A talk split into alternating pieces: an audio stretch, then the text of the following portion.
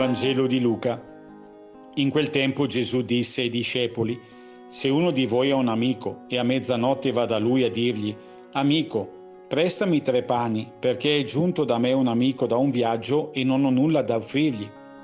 E se quello dall'interno gli risponde, Non mi importunare, la porta è già chiusa, io e i miei bambini siamo a letto, non posso alzarmi per darti i pani vi dico che anche se non si alzerà a darglieli perché è suo amico, almeno per la sua invadenza si alzerà a dargliene quanti gliene occorrono.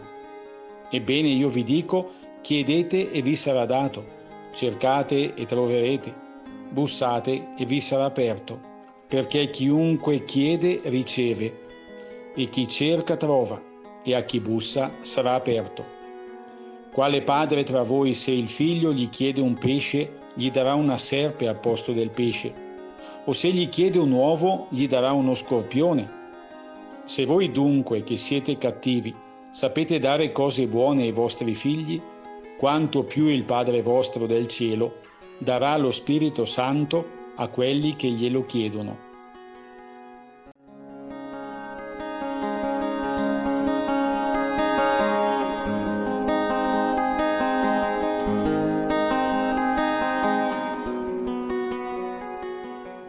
Il centro di questo Vangelo è la domanda. Trovare il coraggio di chiedere, di accorgersi mancanti di qualcosa, implica il sacrificio dell'orgoglio e l'umiltà del cuore, che spesso fatichiamo a cercare in noi. L'umiltà, che vuol dire anche dipendenza dal fratello che ho vicino, è richiesta d'aiuto. Chiedere vuol dire interpellare chi mi sta di fronte, anche dandogli fastidio, come un sassolino nella scarpa. Ma l'amico risponderà alla mia richiesta scavalcando le sue resistenze. Al tempo di Gesù, alzarsi e prendere il pane voleva dire scavalcare tutta la famiglia sdraiata per terra, per arrivare fino alla porta. Anche noi, quando veniamo interpellati, siamo chiamati a fare qualcosa di scomodo e faticoso per il fratello che me lo chiede.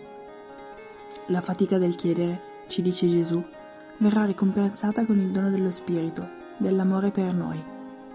Domandare, infatti, mi permette di fare chiarezza nella mia confusione e rispondere mi chiede di fare spazio per l'altro anche quando è scomodo, come il vicino a mezzanotte.